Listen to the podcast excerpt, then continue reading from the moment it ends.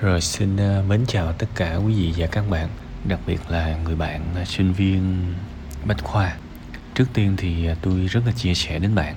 Chắc chắn là bệnh là cái thứ mà không ai trên đời này muốn cả.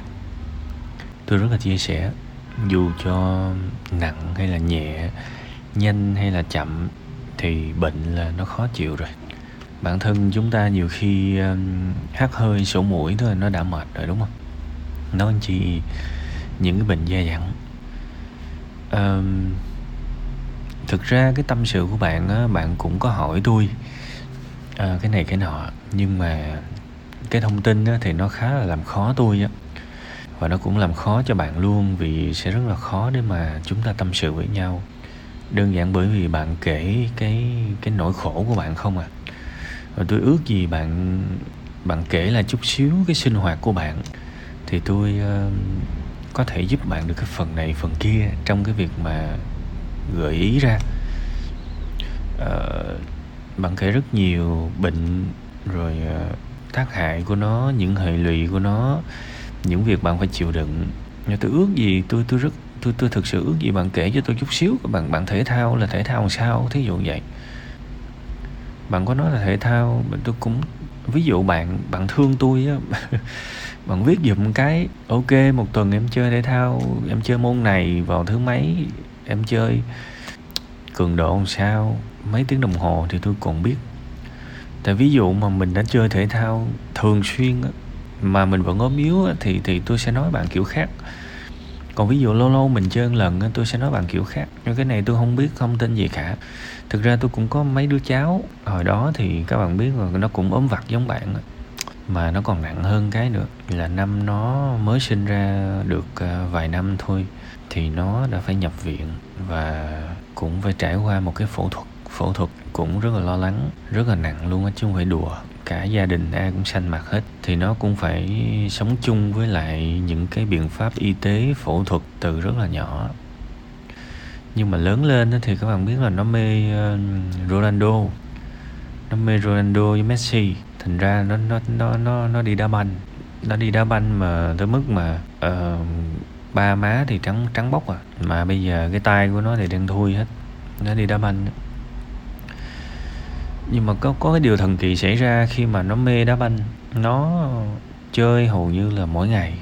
Thì uh, cái cái cơ bắp của nó nó rất là gan rắn rắn rỏi. Bụng của nó là không cần tập gym luôn vẫn phẳng lì hết và chuột thì muối nào ra muối đó. Và những cái vấn đề về sức khỏe gần như là biến mất. Thế thì ờ, mình nhìn lại á tại vì tôi không có biết bạn không biết câu chuyện của bạn. Tôi chỉ, chỉ có thể nói những cái câu chuyện mà tôi biết thôi.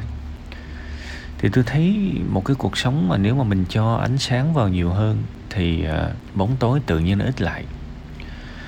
À, tôi biết những việc bạn sẽ bạn trải qua nó là cái việc mà cũng không có gì phải gọi là thoải mái nhưng mà với một cái nguồn năng lượng hiện có của mình mà nếu mà mình dành quá nhiều cho cái sự, có cái câu hỏi tại sao lại là tôi thì ờ, mình còn đâu năng lượng nữa để sống bạn.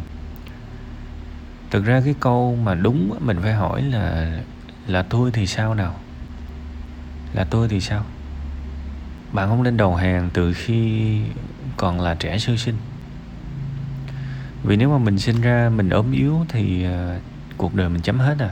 Đâu có mình cũng phải cố gắng. Và cuộc đời này nó có một cái quy luật mà tôi tôi tôi nhắc đi nhắc lại mãi. Nhưng mà tôi không biết gọi nó bằng cái tên gì. Từng có lần tôi nói các bạn có những cái vấn đề trong cuộc sống này không phải là do mình gây ra. Nhưng mà mình là phải chịu trách nhiệm thế mới chết chứ. Nhưng mà đó là quy luật của cuộc sống. Chấp nhận sớm thì hạnh phúc sớm chấp nhận trễ thì đau khổ. Thí dụ có ai đó, mình mình đang ở trong một cái mối quan hệ với ai đó đi, và chỉ là bồ bịch thôi. Thế thì mình phát hiện ra người yêu của mình phản bội mình. Ok, cãi lộn, y xèo rồi, chia tay. Thế cái người kia gây ra cho mình một cái vết thương, đúng không? Rồi làm gì được nhau nào? Đâu có phải vợ chồng gì đâu, nên là đâu có kiện cáo gì được. Chẳng làm gì được nhau cả, ok. Cái người gây tổn thương cho bạn đó là ok, mình phắn tôi phắn đây làm như tôi nếu chúng ta gây hại cho người đó thì chúng ta lại phải chịu trách nhiệm pháp luật. Thì cái đó là quá ngu dại. Mình đã bị người ta làm tổn thương mà bây giờ mình còn dính tới cái việc mà không ai khác nữa thì coi như là đau khổ hai lần. Thế thì trường hợp này tốt nhất là là ngậm bồ hòn thôi. Thì có phải là người ta đã gây ra một cái vết thương cho mình không? Nhưng mình lại là cái người phải nhận trách nhiệm chữa lành cho chính mình. Nhưng mà cuộc đời này là như vậy đó bạn có những cái việc ai đó mang tới đâu đâu mang tới. Nhưng mà sau cái nỗi đau đó thì cái người nhận trách nhiệm luôn luôn phải là mình. Chứ bây giờ ví dụ cái người đó gây tổn thương cho mình quanh năm suốt tháng mình cứ nguyền rủa người đó hoài à. thì cái cái người đó là biết đâu đấy họ hạnh phúc một cái chân trời nào đó mà mình cứ ở đây khổ mãi thì chính mình là người mang tội. Thực ra đó chúng ta chẳng bao giờ cần phải biết ơn những cái uh, nghịch cảnh đâu thiệt nghịch cảnh là cái mà không ai muốn có chẳng vì phải biết ơn. Và đó cũng không phải là lỗi của chúng ta. Chúng ta phải xác định rõ ràng. Rất nhiều vấn đề trong cuộc đời này không phải lỗi của chúng ta. Nhưng cái việc xảy tới mà chúng ta không có lỗi, không có nghĩa là chúng ta không có trách nhiệm.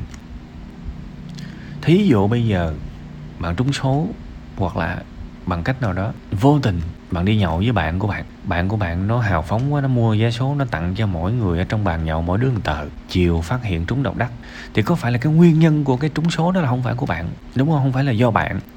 Nhưng mà bây giờ cái cục trúng số đó rớt xuống đầu bạn bạn có nhận trách nhiệm bạn hưởng nó không? Hưởng chứ. Ngu sống hưởng?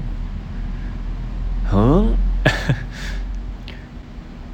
rất nhiều người trong chúng ta biết cái điều đó, nhưng mà chúng ta chỉ muốn sống theo cái chiều có lợi cho mình thôi. Còn những cái chiều ngược lại, bất bất lợi thì mình muốn phủ nhận.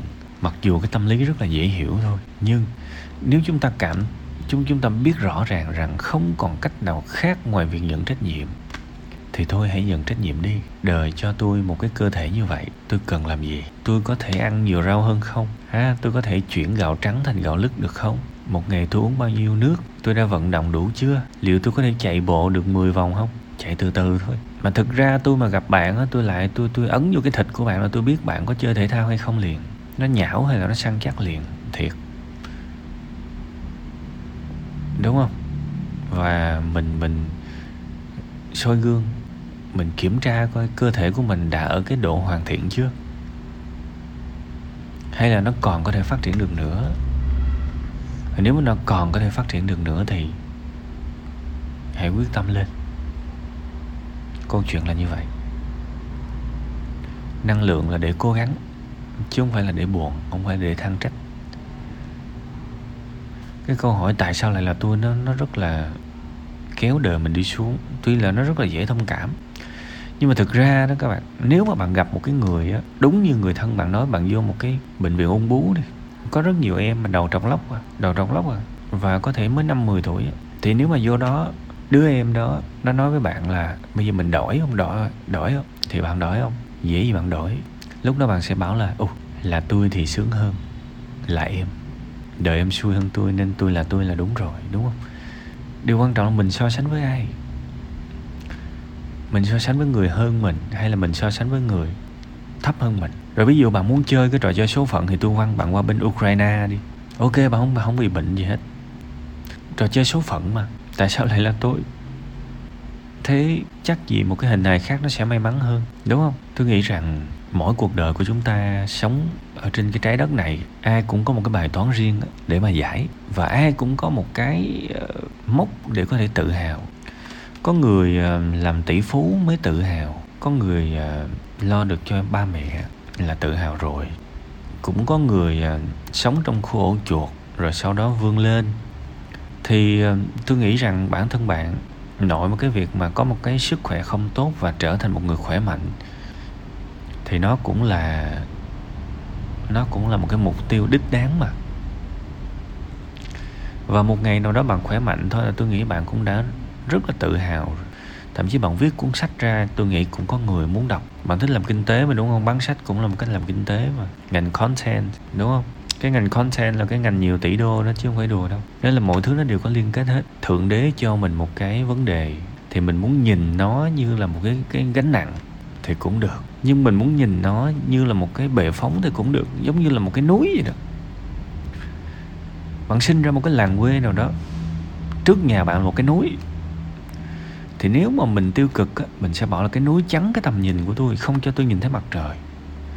Nhưng cũng có nhiều người khác sẽ thấy là à sẽ như thế nào nếu mình leo lên cái đỉnh núi đó? Thì má ơi cái view phải gọi là không ai dưới đất có thể nhìn thấy được cái view tuyệt vời này. Tôi nghĩ nói đến đây thì cái ẩn dụ này có thể cho bạn nhiều cái phần để suy nghĩ đó.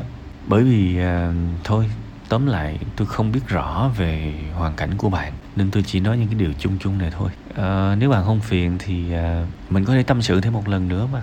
Nói một cách rõ ràng hơn. Thì ít nhất ở đây sẽ có người lắng nghe. Còn nếu bạn cảm thấy tôi nói cũng đúng kha khá rồi thì thôi không cần phải gửi lại. Và hãy nhận trách nhiệm ngay hôm nay biến chuyển cuộc đời của mình giải được cái bài toán mà thượng đế gửi cho bạn. Giải xong tự nhiên mình cảm thấy tự hào. Đã có từng có lần tôi tôi nói tôi tôi quen với một người và họ nói là đời em nó quá bình thường đi. Nó không có một cái, cái biến cố nào cả và em cảm thấy mình nếu mà mình có một cái biến cố thì em sẽ tốt hơn. Đã từng có một người bạn của tôi nói như vậy tại vì bạn của cái người bạn này á, đã từng bị tai nạn và nằm trong bệnh viện.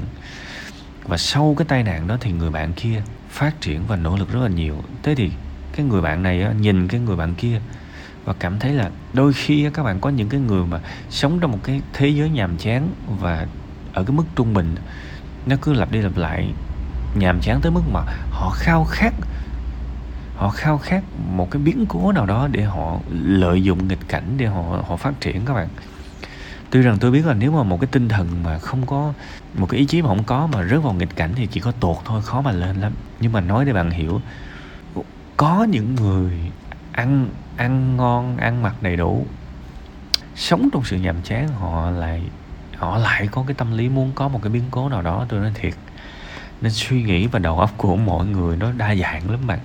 Tùy vào cách nghĩ của mình à. mình muốn tiêu cực thì nó tiêu cực tới địa ngục luôn, nhưng mà mình muốn tích cực thì nó không có một cái giới hạn nào cả. Thôi thì cố gắng lên cố gắng lên. Ít nhất là bạn có một mục tiêu cuộc sống rồi chứ. Chẳng qua là bạn phủ nhận cái mục tiêu thiêng liêng đó thôi. Chứ mà đạt được cái mục tiêu về sức khỏe thì nó cũng là cái gì nè, đó này nọ. Cũng ngon lắm đấy chứ không hề giỡn đâu. Không hề dởm gì hết đâu. Cố gắng lên ha.